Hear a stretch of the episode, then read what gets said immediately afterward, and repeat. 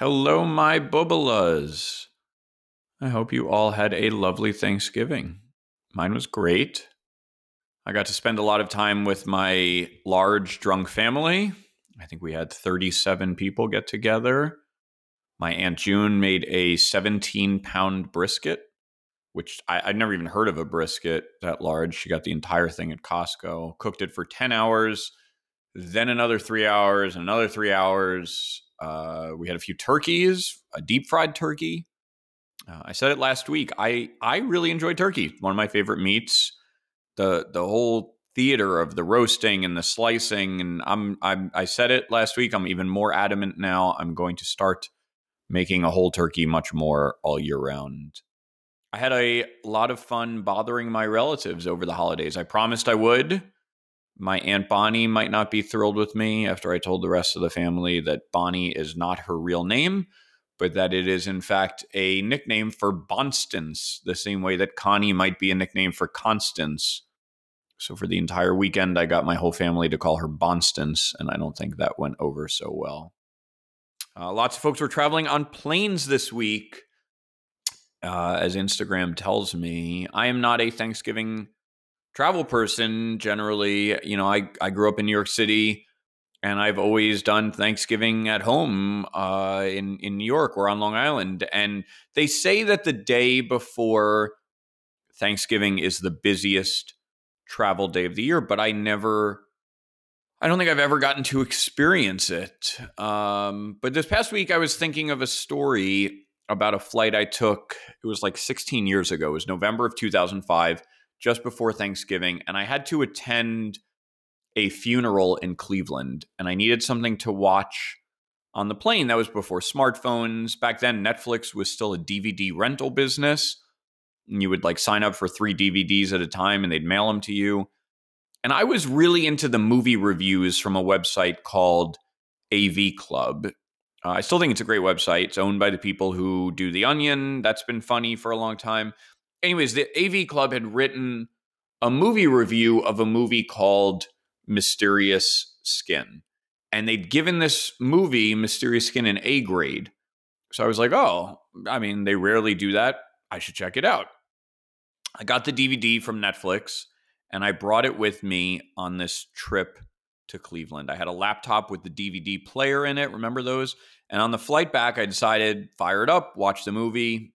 Now, it was November, the flight was around 5 p.m. on a Sunday, so it's dark out. It's dark on the plane, and I'm sitting in the middle seat of a very full flight. Now, this movie, Mysterious Skin, is which, by the way, I, I would recommend. Like, I, I thought it was a good movie, but you know, hear this part first.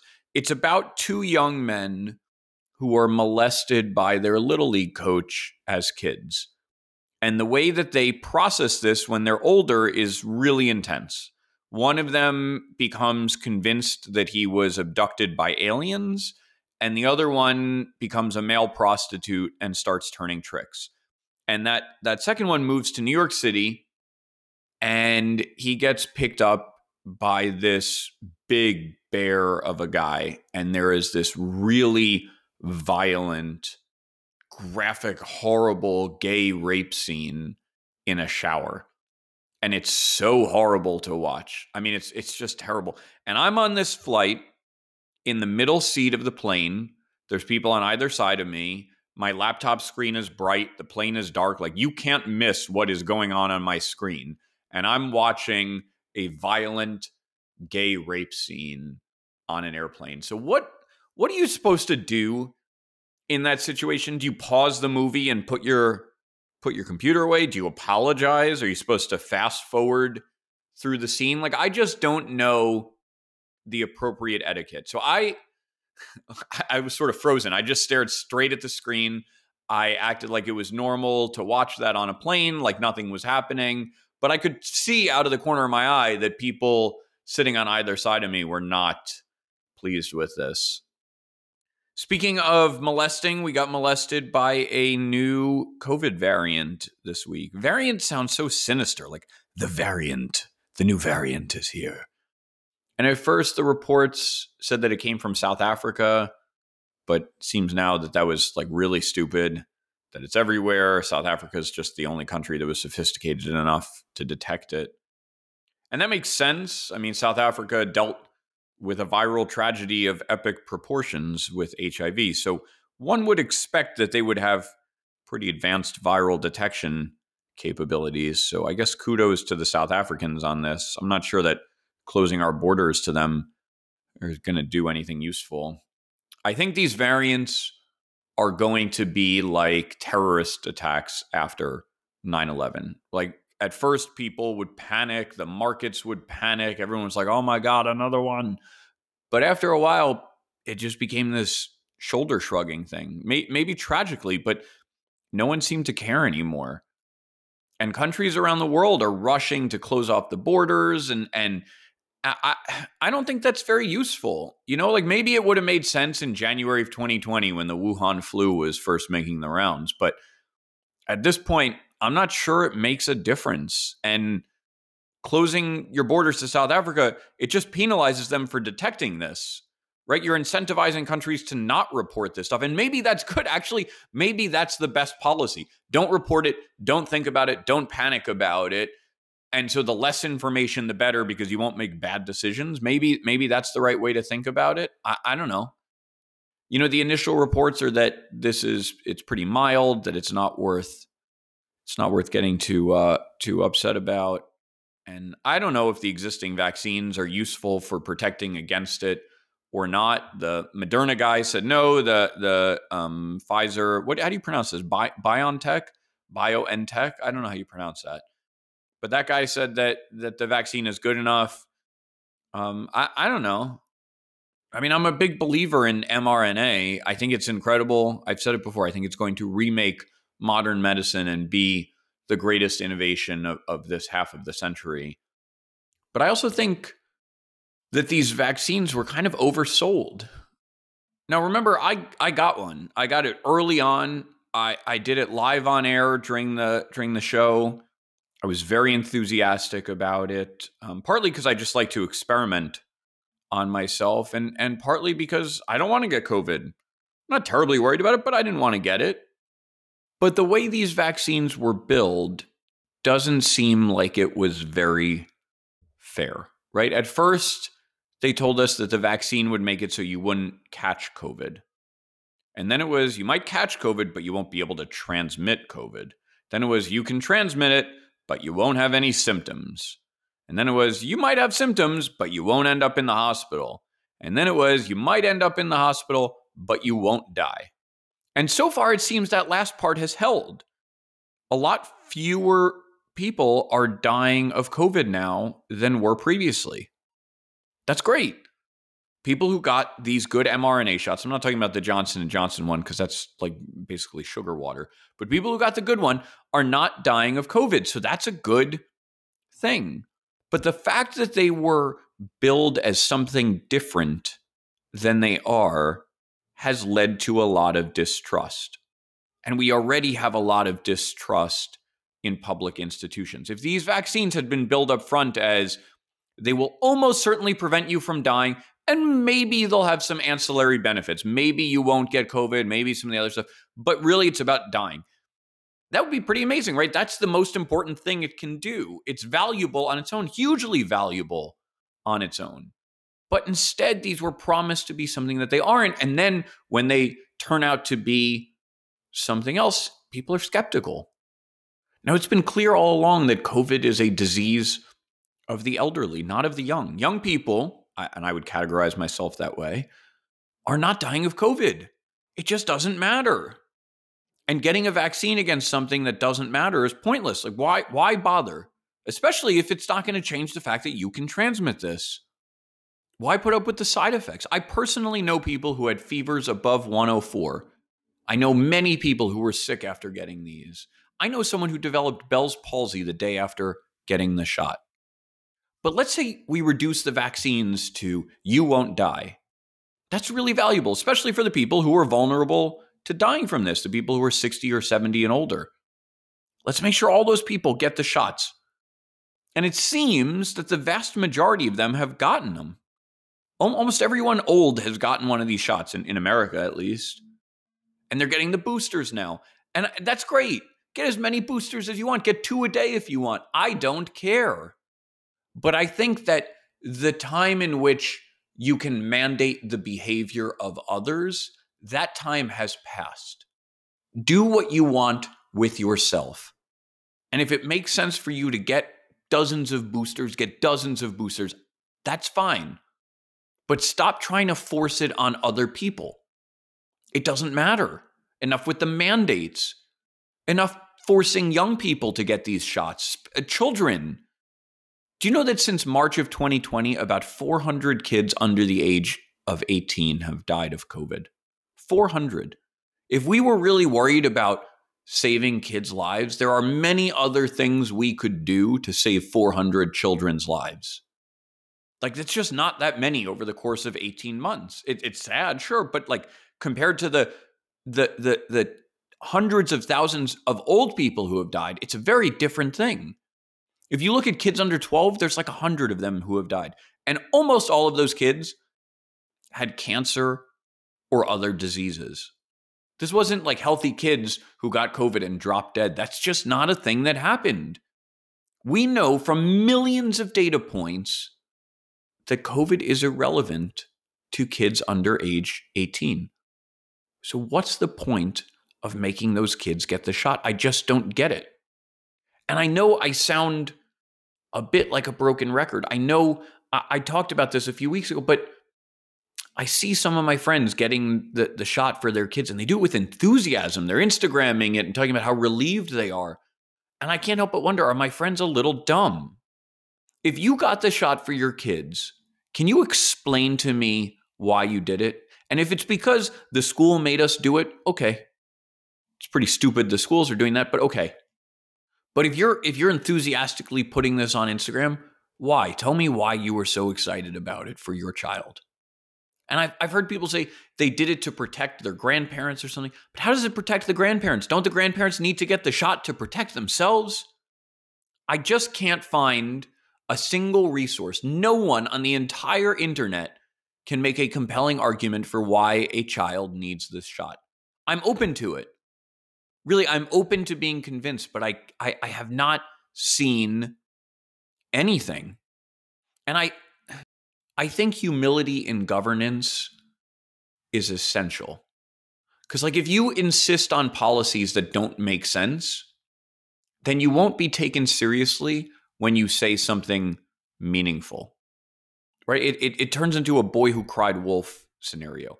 And I've always said, I'm willing to go along with anything. I will take extreme measures that greatly inconvenience myself as long as you can justify them to me. You want me to lock myself in the basement for a month?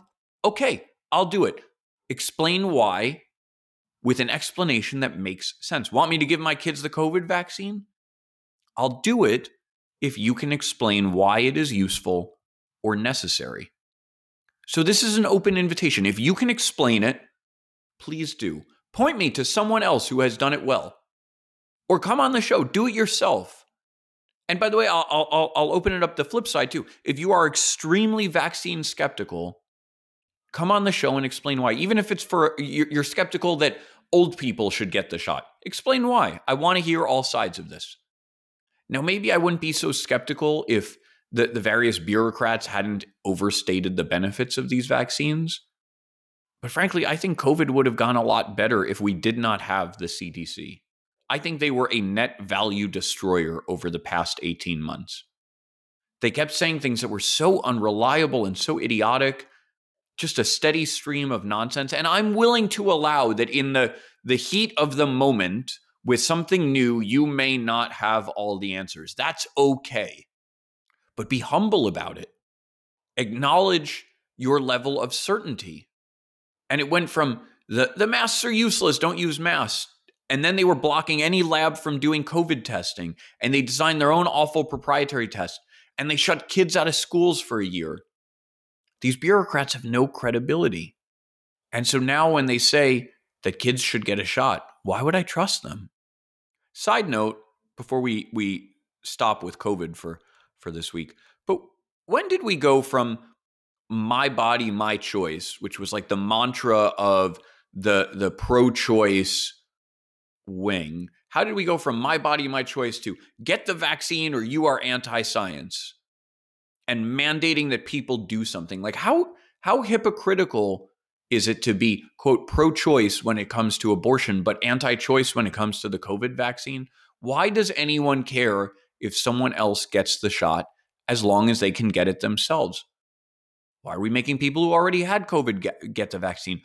It, it just, this seems so idiotic and like there is no ideological consistency, no logical consistency in it.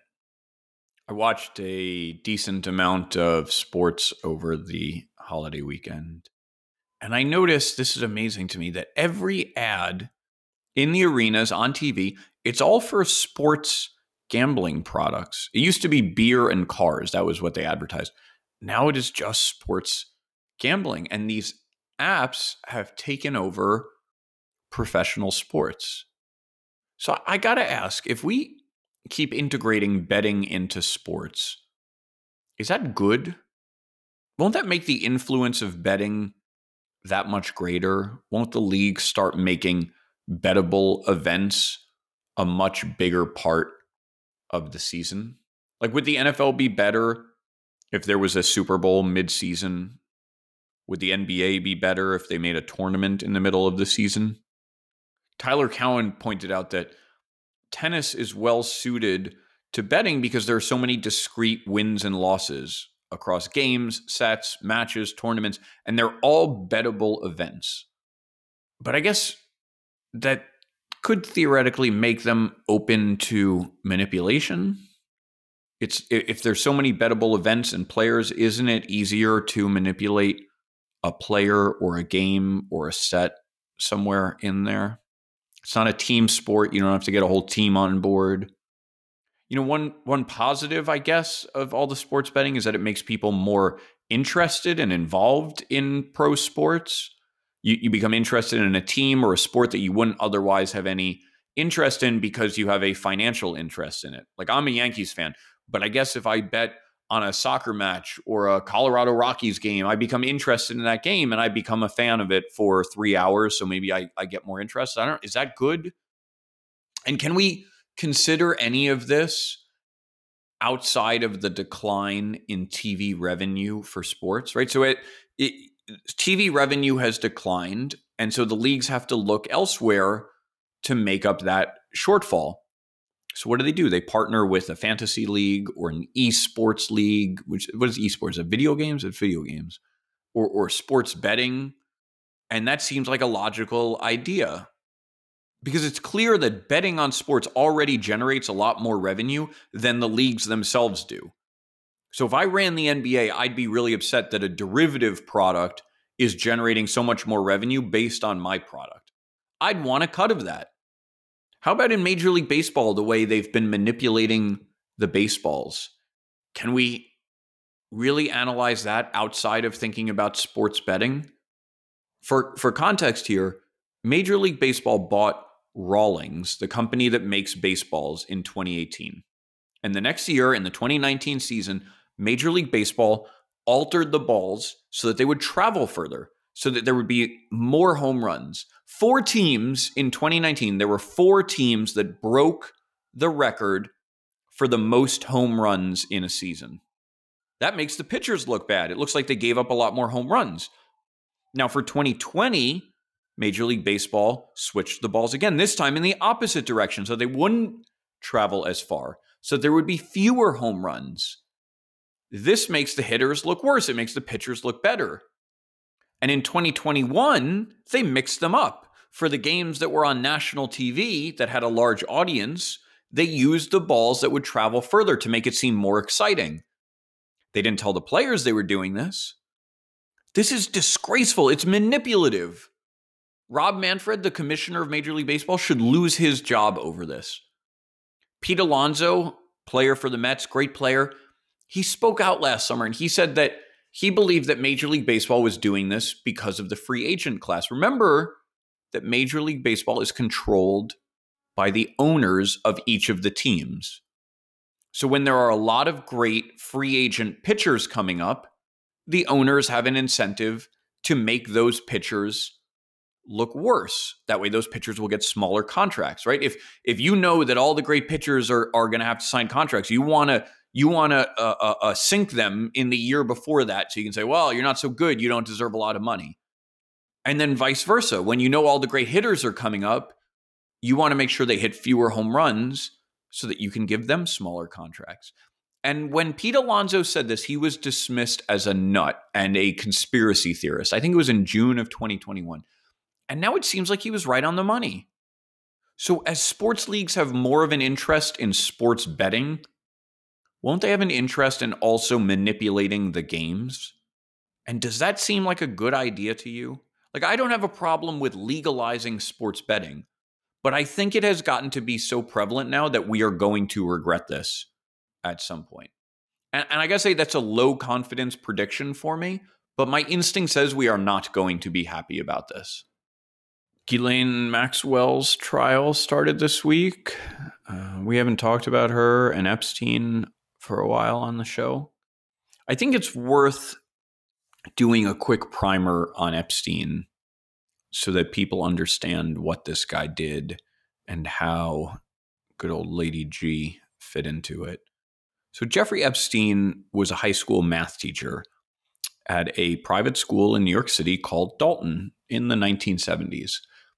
And imagine your high school math teacher, like picture that person or, or one of your high school math teachers, picture that person in your head right now and think to yourself, is that person some great, sophisticated money management person? Odds are that's not what you are imagining. So that was Jeffrey Epstein he was a high school math teacher, and somewhere along the way, he met a guy named Les Wexner. Now, Wexner founded Limited Brands and Victoria's Secret. He's a very rich man. He lives in Ohio in this massive house in Ohio. And rumors about him have swirled for a very long time that he has a predilection for young boys. I don't know. I've never slept with him, but that seems to be pretty common knowledge for people who knew him. So, somewhere along the way in the late 70s and early 80s, Epstein went from being a high school math teacher to being the guy in charge of this billionaire's money, even though Epstein had no experience with that type of work. Now, that'll make a lot more sense as we go through the story. Wexner bought Epstein this massive townhouse in New York City. Some reports said it was the largest townhouse in New York City.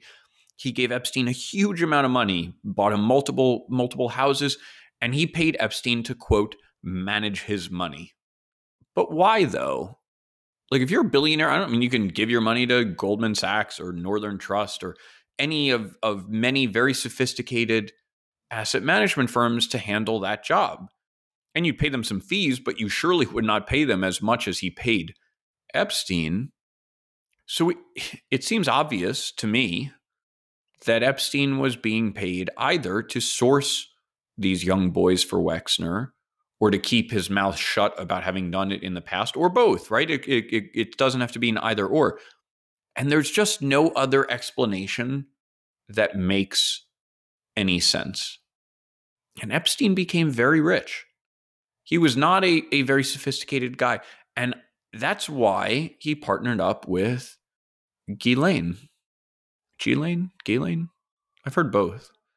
She was born very wealthy. Her father had been this rich businessman, this Mossad spy that he had he'd killed himself in this mysterious way in 1991. And Lady G was classy. She knew how to socialize. And I think Epstein realized that the scam that he was running on Wexner was scalable. So, how did he do it? He would throw these dinner parties and he would invite all of these rich and powerful people to them. And so, here's my theory about what he would do then. At the first dinner party, there's a few pretty girls walking around, and he would watch to see how the different men reacted to it. He wanted to sniff which guys fuck around because some of these guys are married, they were devoted to their spouses. Some of them wouldn't bat an eye, and others, he would spot them watching these women I don't know if he could smell it on them. I don't know if he just followed their eyeballs. I don't know if, if there's just some telltale signal of like dudes who do that. Some of the men that he invited to these parties were powerful and, and successful. And I think he invited them just to legitimize the whole thing, to have interesting people around, not because he was trying to trap everyone who was there. And so he would do that by he would donate huge amounts of money to college professors so that he could then invite them to these dinners and and then it would confer this air of legitimacy on the parties and on what he was doing. Just having them around made him seem legit. So that's how the first dinner party goes. And then after he figures out who he's going to target he does another dinner party. And maybe this time he gets these guys a little more liquored up. Maybe the crowd is a little smaller. Maybe there's some music going and there's some pretty girls wandering around and one of these guys takes some girl into a bedroom, and Epstein's got a hidden camera set up there. So this rich guy sleeps with this young girl. And the next day, Epstein calls the guy up and he's like, Hey, great party yesterday. And the guy's like, Yeah, that was so much fun. Thanks. That was amazing. And then Epstein lowers his voice to a whisper and he goes, Yeah, listen, uh, remember that girl that you went in the bedroom with? And the guy's like, Yeah, she was so hot. That was amazing. And Epstein goes, Look, crazy thing. And I had no idea. But it turns out that she's only 16 years old. And I, I had no idea. I'm as shocked as you are. And then the guy that he's scamming goes, Oh my God, I didn't know. She swore she was 20. What am I going to do? This is a disaster. So Epstein plays the part of the friend and savior. And he says, Listen, don't worry, I will solve this here is what we are going to do. I have this money management business in the Cayman Islands. And what you're going to do, you're a rich guy, you've got tons of money. You're going to decide to invest some of your money with that money management firm. So you're going to wire $50 million to this money management business to invest some money for you. And we're going to charge you a fee, a fee of, say, 10%, $5 million for one year. And don't worry, nothing's going to happen with the money. It'll sit in cash parked in a bank account. And then at the end of the year, you write me a letter and you say, ah, I have to change my mind. I decided to withdraw my money and I'll wire it back to you minus the $5 million in fees. And I will use that money to make sure this all stays quiet. And his target is going to be like, oh my God, you're my savior. You know, I'll, I'll have the money sent right away. Thank you for taking care of this. I can't believe I was so stupid. Now, if you do this enough times, it adds up to an awful lot of money. And so Epstein holds himself out as this important money manager, but in reality, he wasn't doing anything with it. If he was doing something with it, it would have a footprint. He would need to buy something with it stocks or bonds or commodities or art or real estate, something, but he never did anything with it. His money management firm was nothing but a way to extract fees that were supposedly being used for hush money, but really were being used to pay himself. And maybe some of his victims knew that they were paying him. Maybe they did not care. Maybe they didn't have a choice. But Jeffrey Epstein had an absurd roster of victims over the years. Victims, I, I, say that word, but like, were they really victims? I don't know. And he took these people for an extraordinary amount of money. If you want to know who his targets were and which men were paying him hush money, follow the money. There was no one who invested with Epstein for legitimate reasons. So anyone who invested money with Epstein did it because they were paying him to stay silent. And he probably had many different targets over the years.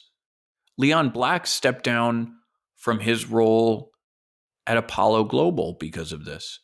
He claimed that he paid Epstein $150 million for estate planning services.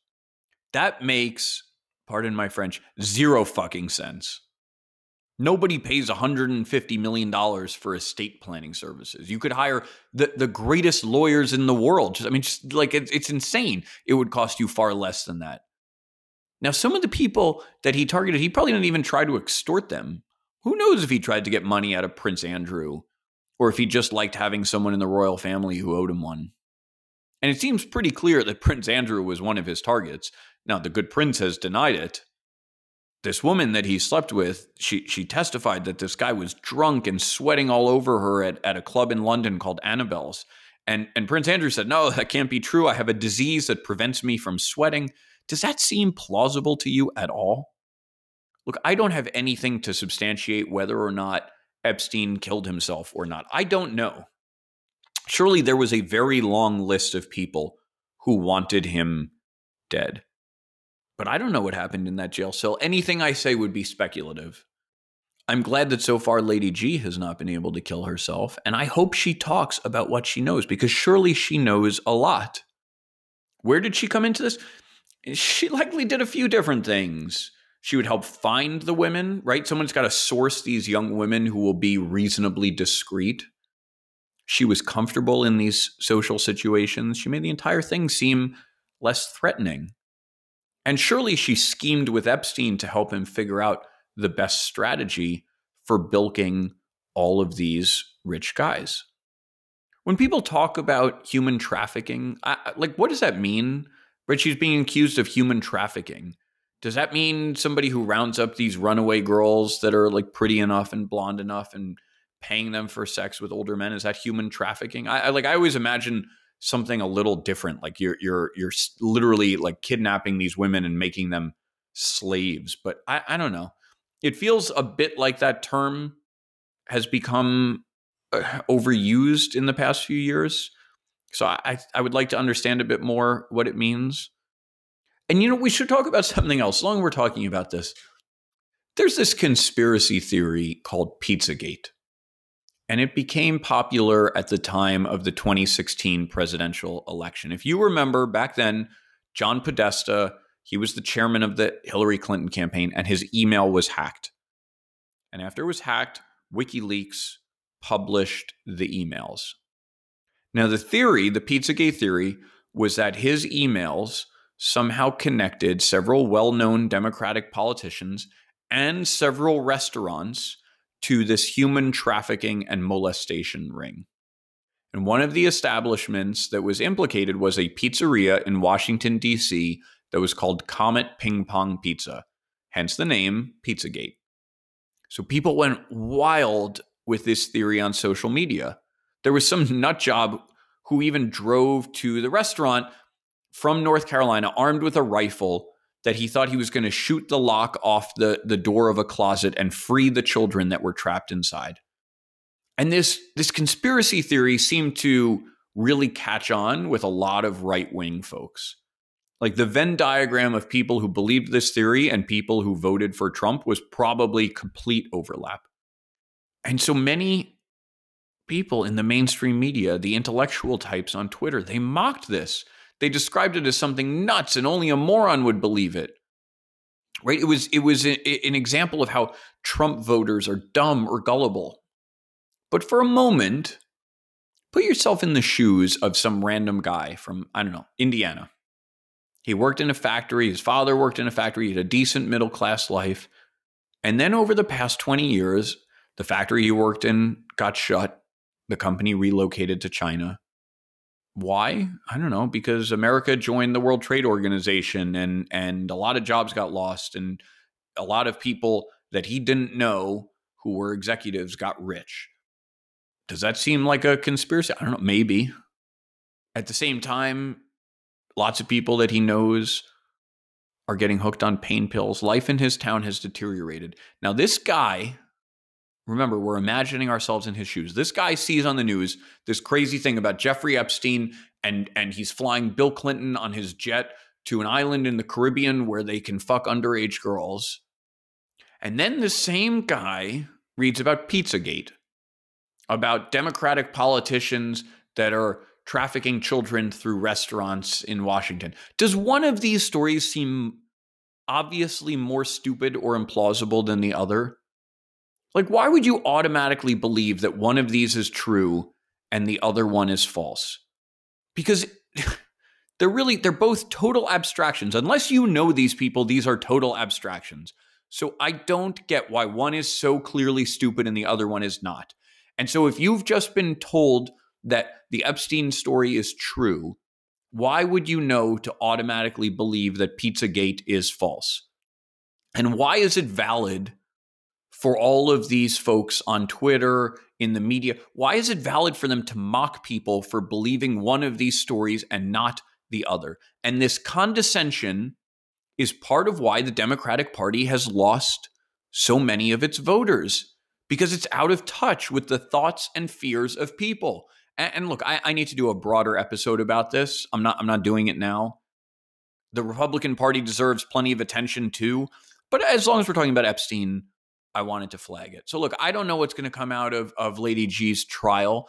I, I'm interested to watch it. I think the entire thing is fascinating.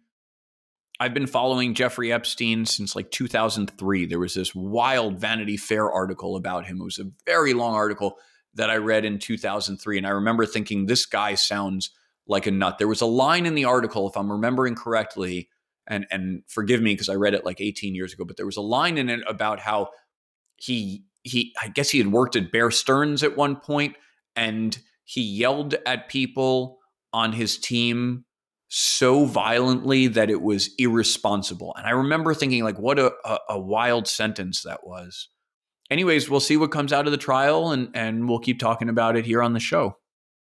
We should also talk about this terrible tragedy in Wisconsin last week. Some deranged lunatic, uh, I guess his name was Daryl Brooks or Darrell, Darrell, Darrell Brooks. I don't know. He drove into a parade and ran over more than 40 people. I think six people have died so far, maybe seven people have died so far. There are many that are hospitalized, including a lot of children. There's video of him doing this. I, I, I watched it. It's graphic. It's horrible. You see him running over people. it seems like the kind of thing I should watch in the middle seat of a flight, like uh, like the way I did with Mysterious Skin. And the day that it happened, there were news reports that this guy was fleeing cops who had been trying to arrest him for domestic violence. But it seems that that was just a rumor that's been dispelled. So why did he do this? Was this a form of domestic terrorism? Was there a political motive? Was he trying to get revenge for the Rittenhouse verdict? I mean, this is a guy who had written all kinds of racist stuff about white people and Jewish people on online, a guy who had posted all sorts of support for the Black Lives Matter movement. Where's the investigation into the motive for this attack? How come these media content companies spent so many calories trying to investigate Kyle Rittenhouse, but nothing on this guy and his motive. Why why is this not getting any attention? Even worse is the fact that the Washington Post and CNN have described this as quote a tragedy caused by an SUV. That's just deranged. I mean, it's terrible and inaccurate writing. The SUV didn't cause the tragedy. This wasn't in an autonomous vehicle. This person caused the tragedy. And I spoke a lot about the Rittenhouse verdict last week. You know, uh, I had a lot of listeners and, and readers who thanked me for that discussion because it seems that a lot of people did not know the underlying facts of the Rittenhouse case. And they were happy that someone just laid them out. Because once you hear them, it's hard as a rational person to come to any conclusion other than that the jury did the right thing and acquitted him. It's not necessarily you're, you're not necessarily going to like him, but that's the logical conclusion. And I'm very curious to understand more about what happened in Wisconsin last week. I hope that these media companies cover it with the, the gusto that they gave to the Rittenhouse trial, but we both know that they won't. Thank you for joining me today. Remember that I write and I record the podcast to share a point of view that is not found elsewhere in the media and I depend on your support to do it. So please sign up as a paid subscriber. The link is easy to find leebressler.substack.com. You can find me on Twitter, on Instagram, and I will be back with more soon.